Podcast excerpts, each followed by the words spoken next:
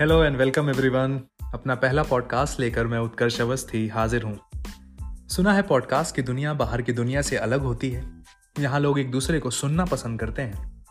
तो चलिए, उम्मीद करता हूँ कि मुझे भी कोई सुनेगा presenting my first podcast twenty July 2016 24 जुलाई 2016 वो तारीख, जब पढ़ने और उसके बाद दिल्ली में बसने के सपने लेकर मैं पहली बार इस शहर में आया था।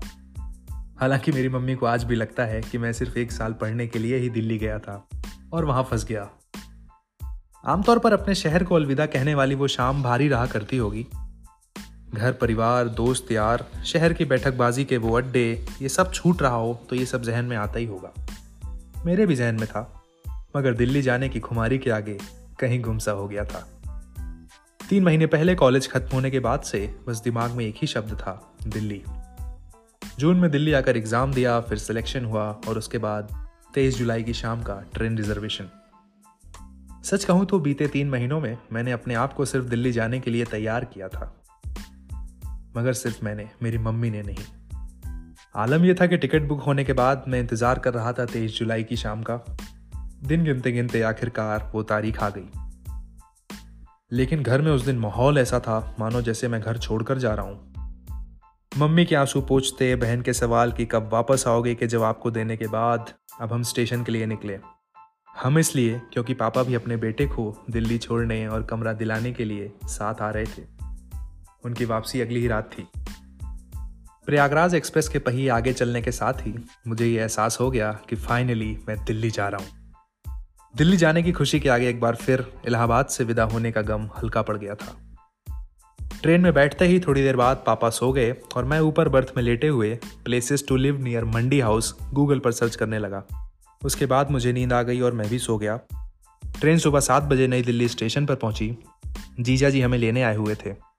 नई दिल्ली स्टेशन पर मैं चौथी बार उतर रहा था, मगर आज स्टेशन ज़्यादा साफ़ था। बाहर धक्का मुक्की करते लोग शालीन लग रहे थे। बाहर ऑटो वालों की चीख चिल्लाहट भी ऐसी लग रही थी, मानो ज़ोर ज़ोर से चिल्ला रहे हैं और कह रहे हो आओ उत्कर्ष मिया वेलकम टू दिल्ली।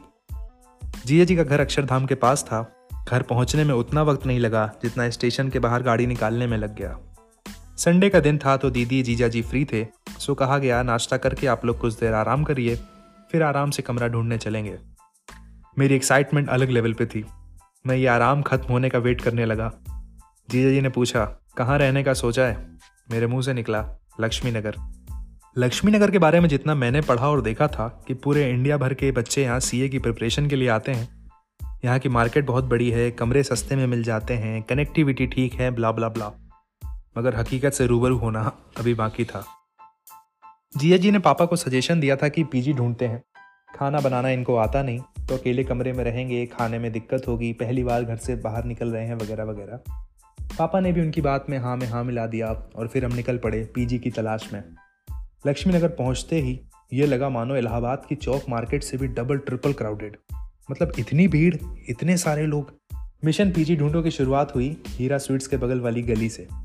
नीचे दुकान, बगल से पतली सी ऊपर की ओर जाती हुई सीढ़ी, प्लास्टिक के दरवाजों को आधे भाग में डिवाइड करके बनाए हुए दो कमरे। मानो कह रहे हो, आओ जनाब, वेलकम टू दिल्ली। एक कमरे में तीन लड़कों के रहने की जगह बनाई गई थी। गर्मी का मौसम था तो ज़्यादातर बिना शर्ट के थे। हाथ में सिगरेट थी। तीन चार पीजी टटोलने के बाद पापा को माहौल कुछ ठीक नहीं लगा। सो जीजा जी से बोल पड़े, पीयूष, यहाँ कहीं कमरा ही देख लेते हैं। एडजस्ट नहीं हो पाएगा ये। पापा लोगों की आदत होती है वाया बात करने की, जबकि मेरी कंडीशन ऐसी नहीं थी। मेरी जो एक्साइटमेंट थी वो कुछ ऐसी थी कि कहीं भी कुछ रह लूँगा मैं, अलग लेवल पर एक्साइटमेंट थी। दोपहर के डेढ़ बज रहे होंगे, अब पीजी से हट कर हम कमरे की तलाश में निकल पड़े थे। हम गली में घुसे पहले ही मकान में लिखा हुआ था to let one room set बगल में नेम प्लेट लगी हुई थी यू एस त्रिपाठी। बेल बजाई तो एक चौंसठ पैंसठ साल की उम्र की आंटी बाहर आई। न जाने क्यों गुस्से में लग रही थी। बोली, क्या है? जीजा जी बोले, आंटी रूम लेना था। कितने लोग हो? एक ही। क्या नाम है? मैंने बोला, जी, उत्कर्ष अवस्थी। बोली, आ जाओ। ये बोलकर वो हमें गेट पर रोक कर ही चली गई। और फिर वापस चाबी लेकर आई और बोली, ऊपर चले जाओ, सामने वाला कमरा है। मैंने पूछा, फ़र्स्ट फ्लोर? ऊपर देख के बोली, ये सामने वाला।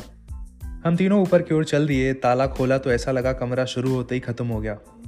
मैं सोच रहा था कि नीचे दरवाजे पर लिखा है, वन रूम सेट। इसमें सेट क्या है? कमरे में सिर्फ़ एक खिड़की थी और दो दरवाजे। दूसरा दरवाज़ा बालकनी की तरफ़ खुलता था, जहाँ एक आदमी के खड़े होने की ही जगह थी। बाथरूम कॉमन था, बगल के दो कमरे थे और उसमें एक कपल रहते थे। कमरा देखते ही मेरे मन में आया, यार, यहाँ तो नहीं रहना है। जीजा जी ने भी बोल दिया कि, छोटा है, काफ़ी किचन भी नहीं है। पापा कुछ नहीं बोले और हम नीचे आए। सामने अंकल बैठे थे। देख के ही लगा, यही होंगे यूएस त्रिपाठी। अंकल कद में मेरे से छोटे जीजा जी को देख कर बोले, आप रहोगे? उन्होंने बोला, नहीं नहीं, ये रहेगा। कहाँ से आए हो? मैंने बोला, जी, इलाहाबाद। अंकल थोड़ा ऊँचा सुनते थे तो बोले, मुरादाबाद? फिर पापा बोले, नहीं नहीं, इलाहाबाद, प्रयागराज। अंकल ने पूछा, कमरा ठीक लगा? पापा ने सिर हिलाकर इशारों में हाँ कह दिया। अंकल बहुत बातूनी मालूम पड़ रहे थे। जीजा जी ने अपना परिचय दिया और बताया कि वो कानपुर से हैं। ये सुनते ही अंकल के चेहरे पर अलग सी मुस्कान आई और बोले, अरे, कानपुर से तो हम भी हैं। कानपुर में कहाँ से? जिया जी बोले, रामा देवी। अंकल के चेहरे पर मुस्कुराहट और बढ़ी और बोले, हम तो गुमटी में रहते थे बहुत पहले, उसके बाद फिर दिल्ली शिफ्ट हो गए, तब से आज चालीस साल हो गए दिल्ली में। इतने में पापा भी बोल पड़े कि हमारे पिताजी भी कानपुर के ही थे। बाद में इलाहाबाद शिफ्ट हुए थे। भाई साहब, अब माहौल देखने लायक था। अंकल ने हमारे लिए पानी मंगाया और फिर शुरू हुई कानपुर की बातें। अंकल जितना कानपुर प्रेमी थे, उतना ही ज़्यादा ब्राह्मणवादी भी। हम सबको ब्राह्मण जानकर और ज़्यादा हमारे साथ कंफर्टेबल हो गए। अपने साइड के ब्राह्मणों को असली बताकर दिल्ली वालों को नाम का पंडित बताने लगे। इस लगभग 20 से 25 मिनट की बातचीत को देखकर लगा, मानो कोई पुराने दोस्त मिल गए हों। मेरे मन में ख्याल आ रहा था, बेटा अब लगता है यही कमरा आखिरी है जो हमने देखा है। इधर उधर की तमाम बातों के बाद पापा ने किराया पूछा। अंकल बोले, वैसे तो साढ़े पाँच हज़ार है, मगर अब अकेला रहेगा तो पाँच हज़ार लगेगा।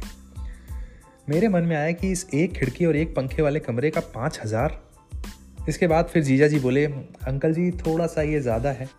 पहली बार लड़का बाहर रहने आ रहा है हम तो सब एक ही जगह के लोग हैं, कुछ तो डिस्काउंट दीजिए। अंकल बोले, बेटा, मैंने पहले ही देखो पाँच सौ कम करके बताया। तब तक आंटी आई और बोली, अभी पंद्रह दिन पहले ही खाली हुआ है। पहले वाला भी अकेले ही रहता था, साढ़े पाँच हज़ार देता था। फिर अंकल बोले, अरे, अपना बच्चा है, आप सब लोग ब्राह्मण हो, इसलिए मैंने पहले ही कम कर दिया। मेरे मन में यही चल रहा था कि यार, कहीं और चलते हैं, कोई और कमरा देख लेते हैं। फिर लगा शायद भगवान ने मेरी सुन ली। जीजा जी बोले, अंकल जी पंद्रह बीस मिनट का समय दीजिए, हम डिस्कस करते हैं और फिर आपको बताते हैं। फिर हम बाहर आए। जीजा जी बोले, ज़्यादा बता रहे हैं, चार हज़ार से ऊपर का नहीं है।